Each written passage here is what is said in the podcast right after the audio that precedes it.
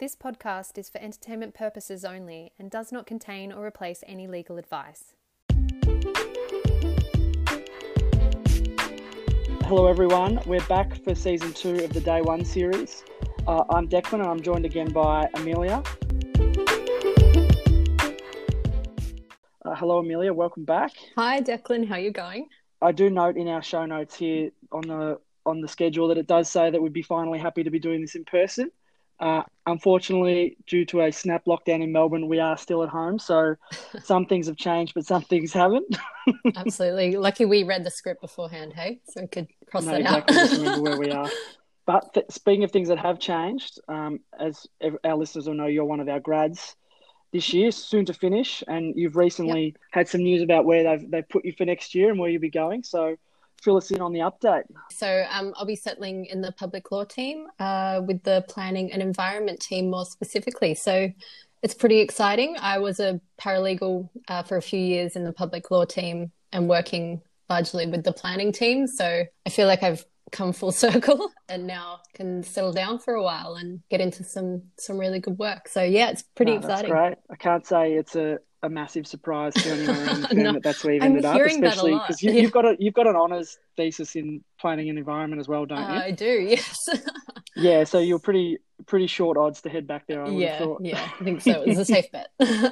This season, we'll be bringing some some jam packed episodes to continue on with our theme from the last series about information for law students. But um, we thought we we kick season two off by by starting at the top and introducing our new CEO, Dave Newman. He's been at Maddocks for over 20 years, uh, starting his career as a lawyer during a recession. So some significant parallels to our, our listeners at the minute. Um, and now adapting to a new normal, being CEO of a, a hybrid workplace where everyone's working from home and working from the office and working from everywhere. So, welcome to the show, Dave Newman. Thanks, Declan. Hi, Amelia. Hi, everyone. It's um, nice to be here. So, so Dave, uh, you're appointed to CEO last year. Was that always the plan for your career? Uh, no, I, I don't think I've ever had a plan for my career. I've just sort of um, gone along and enjoyed every role I've had uh, from when I was a, a graduate or an article clerk through to being a partner. But it probably evolved over time. What you find, what I found going through partnership is that is that you gravitate towards roles that, that you enjoy and a lot of those roles are in the business as much as you know client facing and it became apparent to me that I was doing sort of each job not to the full ability so you're, you're f- focusing on the business and focusing on the clients and um, having the opportunity to spend full time focusing on business and being able to um, to manage the firm as CEO was an opportunity that I couldn't pass up. I always find this so interesting that obviously as a, a partner for such a long period of time you have such strong relationships with your clients who really grow to sort of depend on you. And as i understand it when you come into the, the job of ceo you effectively step away from your practice for the next few years at least. Was that something you wrestled with or was it difficult to explain to your clients that you sort of stepping away from the practice side of your, your job? Uh, it was one of the hardest bits. I mean, leaving leaving the team was was easier because you know I haven't really left them. I still see the team you know regularly and talk to them when I see them around. So I haven't really left them. But but a lot of my clients have become close friends and and and they rely on me regularly for advice. So a lot of them weren't surprised when I told them that I'd taken this role. But I think weaning them off calling me uh, in the first instance might be a bit hard. So I still field a few calls from time to time when people have things they want to get my counsel on. But building those relationships over a long period of time to a point where you know, you're the first person they call when something goes wrong and they want advice, and, and then having to let go of those relationships is, is really hard. It's really hard. have they taken they, most most clients take the news well Mo- mo- Most took it well. Some have some have uh, some have been have taken it less well, uh, uh, although they've um, wished me well. Building a practice over 25 years means that a lot of my good clients are my good friends, and having that relationship w- with them means you can have an honest conversation about um, you know, what the next few years are going to look like. Obviously stepping away from your practice and into being the CEO, Dave, you've inherited a global pandemic from your predecessor, Michelle, who some would say stepped away at a suspiciously good time. It's probably shifted your priorities as CEO from what you envisaged when you thought it might be something you're interested in to, to what you've ended up sort of working through. How did it shift your priorities and the firm's priorities, and, and what have you had to change? So when I started in October, effectively I became CEO a virtual law firm. We, our, our people, um, all our people in Melbourne and most of our people in Canberra and Sydney working remotely, um, and we'd moved to remote working relatively quickly. And so obviously priorities changed slightly in respect of um, you know, how we work and how we deliver those services to our clients and and focusing um, or increasing our focus on you know, engagement you know, of our people and engaging with our clients and ensuring that the mental well-being and mental health of our of our people is at the forefront of the decisions we make and the, the policies we implement. So that changed slightly, but I think overall the, the pandemic has provided the firm with extraordinary opportunities as a as a law firm that our clients will need advice as they seek to navigate what the world look like, looks like when we come out of uh, the pandemic. And I think that uh, although uh, economically things are likely to be difficult, it's a pretty strange recession with you know, property prices going well and share prices going well and a lot of money being in the economy still. So it's a strange um, economic situation we're in. So I think there's there's a lot of opportunities for uh, for our clients, which which will require us to assist them moving forward. But I think the greatest opportunity for for us and for the firm is that what the pandemic has shown us, or what, particularly how we've worked for the last year, has, has shown us is that we are adaptable and we, we can change to uh, an ever changing environment. And even the more reluctant people within the firm are coming to realization that we can change the way we work and still do it successfully. And what that means is that we have an opportunity to really look at how we do things and and shift the way we do things so that we can sort of catch up with a lot of the other industries that are, are further ahead of where the legal profession's been for the last decade. So I think although it's been difficult and I've had to focus on um, areas that I didn't anticipate focusing on, like getting people back into the office, you know, for, for, for, for some of their working week and uh, looking after people's, you know, health and well-being, you know, working from home. Um, I think overall there's there's more opportunities arising from the from the global pandemic than otherwise. And speaking of the um, economic effects of the pandemic, Dave, the recession now is not really the first you've experienced as a lawyer. You started your career in a recession. Can you tell us what that was like for you? Did you have concerns about entering the profession at such a time? Did those concerns eventuate? So I yes, I started my working life in the early 1990s, um, coming off the back of um, Paul Keating's recession that we had to have, and it was pretty hard to find find a job. So there was um, unemployment was high, interest rates were ex- extraordinarily high, so they were in the teens, unlike the sort of sub twos that we have at the moment. So things were really difficult, and getting a job um, out of law school, getting any getting an article clerk position was really quite quite difficult. Uh, so I guess the first thing, and this probably hasn't changed much for listeners um, either, is actually getting a job was you know a great relief and a great achievement at the time. So I started at a, a small firm called J.M. Smith and Emerton, which ultimately merged a few times and became Gadens by the time I left. But the impact on me personally was that when I started, the, the firm was doing a lot of insolvency work. We were doing a lot of work Westpac. I was very fortunate there was some great lawyers there. One of the partners I got to work with was the current Chief Justice, Anne Ferguson. So there was there was some fantastic mentors at that firm. As a product of the time, um, I think professionally, I ended up in insolvency, which is where I've stayed. It it's been a, a great passion of mine that, that, insolvency law, because of the law that's involved, but also the commerciality that's involved and the necessity to triage issues because there's a lack of funds involved. So I was really fortunate that I was, as a product of the, the economic times, I fell into an area of law that that I loved. But I think, and I think a lot of people of my age would be have a similar view, is that it really invoked a, perhaps a, a, a loyalty in us to our to our roles because you know, we are grateful to have a have a job in many ways, and so we all worked very hard, and you know, we're grateful to be there. Really, I've only had two jobs basically in my legal career, even though I've been fortunate to be at two law firms that have grown while I've been there. But left um, the firm I did articles at and came to to Maddocks in uh, you know, 20 years ago. Um, really is my second job, and um, so I think that really was a was a formative experience starting work in a recession and seeing a lot of my friends who you know I did law with or who did other degrees at university who, who weren't as lucky as, as I was. It's the um the silver linings of the the current climate that we're all looking for. Yeah. So that's really good to hear. What attracted you to Maddocks? So I um I knew a few people at Maddocks and uh, I think um, at the time in 2000 the firm was looking to grow its um, insolvency capacity and I was I wouldn't say I was restless, but you know, I was perhaps um, you know thinking about you know the next step and uh, the firm that I I was at was it was going well, but I really didn't hadn't had sort of, career discussions about where I was going to go. And I got a phone call from Phil Jones actually in, in March and said, Look, you don't know me, Dave, but would you like to come across? And I actually said no.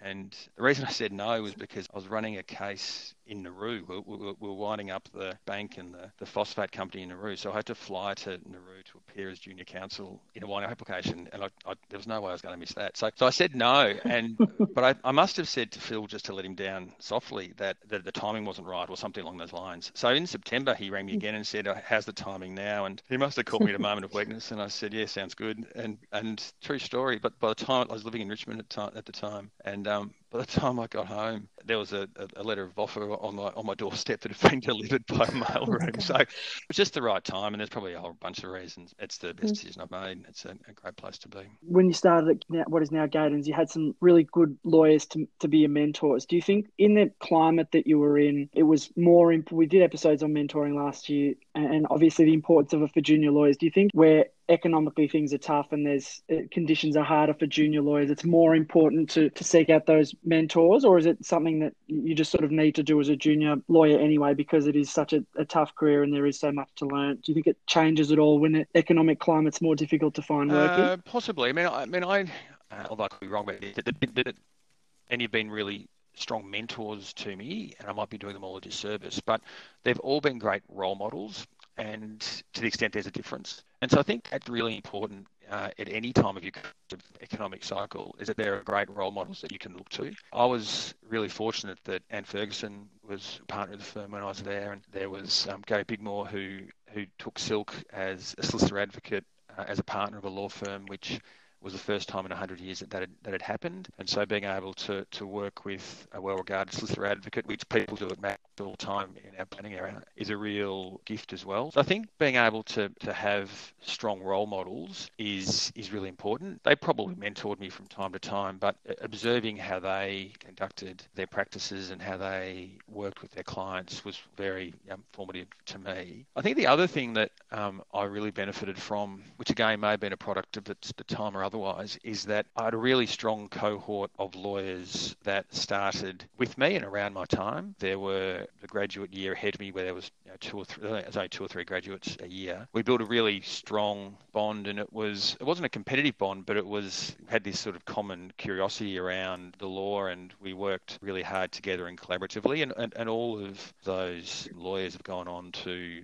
do great things in insolvency. So two or three of them are, are now Silk, and a couple head up the insolvency divisions at national law firm. I think having that environment where you're challenging yourselves and challenging each other, and you've got great role models to look look to, is really important. Know, and having someone senior to talk to about career decisions in that true mentoring sense is also important. But as I said, I might be doing people a disservice, but I, I, think it was more the role models in my career that, that were more formative. How do you think the paths that younger lawyers can take now have changed? What other paths are you seeing younger lawyers take? I think the paths are all still there. I mean, there a number of lawyers I went with also went in house, which is still obviously an option for, for lawyers as well. But I think the paths are still the same. And if I look at, you know, not just the cohort of lawyers that I went through in my graduate year, but also the my, my university year. They're in mm-hmm. far-flung places doing amazing things, working in The Hague, magistrates, judges, senior barristers, working in not-for-profits. So I don't think those paths have changed so much, mm-hmm. and you know they're all they're all viable and rewarding careers. I think, sort of to a point I made earlier, I think that the longevity of those roles has probably changed. And that might be something we might see change back. I know that the tendency of uh, young people generally, not just in law, to sort of you know change roles more often than perhaps my generation, you know, we might see a change in that if the economic conditions continue on. But but I don't think that the, the roles have changed. I think that we, for whatever reason, there's the path to partnership might take a bit longer than it did back in the, the early 90s and late 90s. But I think all the paths are still open to, to young lawyers. What other sort of general broad nuggets of advice do you have for the law students that are listening to this about how to succeed in their, their careers? I think the key in a law firm and to develop your career is to remain to remain curious, to ask questions and uh, maintain enthusiasm. The practice of law is is fascinating. Like solving people's problems, you know, having to work out what the problem is and devolve a solution, which often requires going through legislation and reading cases. It's, it's very rewarding. And I think law students, when they come out of law school, and this is certainly true of me, is that you don't know much really. You're taught really how to you know, research and, and given lots of tools to be a lawyer. But it's really the first few years of, of practice that, that really shape you as a lawyer. And I think just being curious and asking questions and and why you're doing things and, and, and getting the context and and going that extra yard and thinking, well, I've been asked to do that, not just in the context of this particular case, but why am I doing that in the broader context of the legal framework in which you're practicing? It really is a profession, not a job in lots of ways. So I really encourage young lawyers to maintain that curiosity, which gets them to law school anyway. You've done well through school and through VCE and done well through through law school. And so it's really just maintaining that sort of third thirst for learning and that curiosity that I'd really encourage young people to have.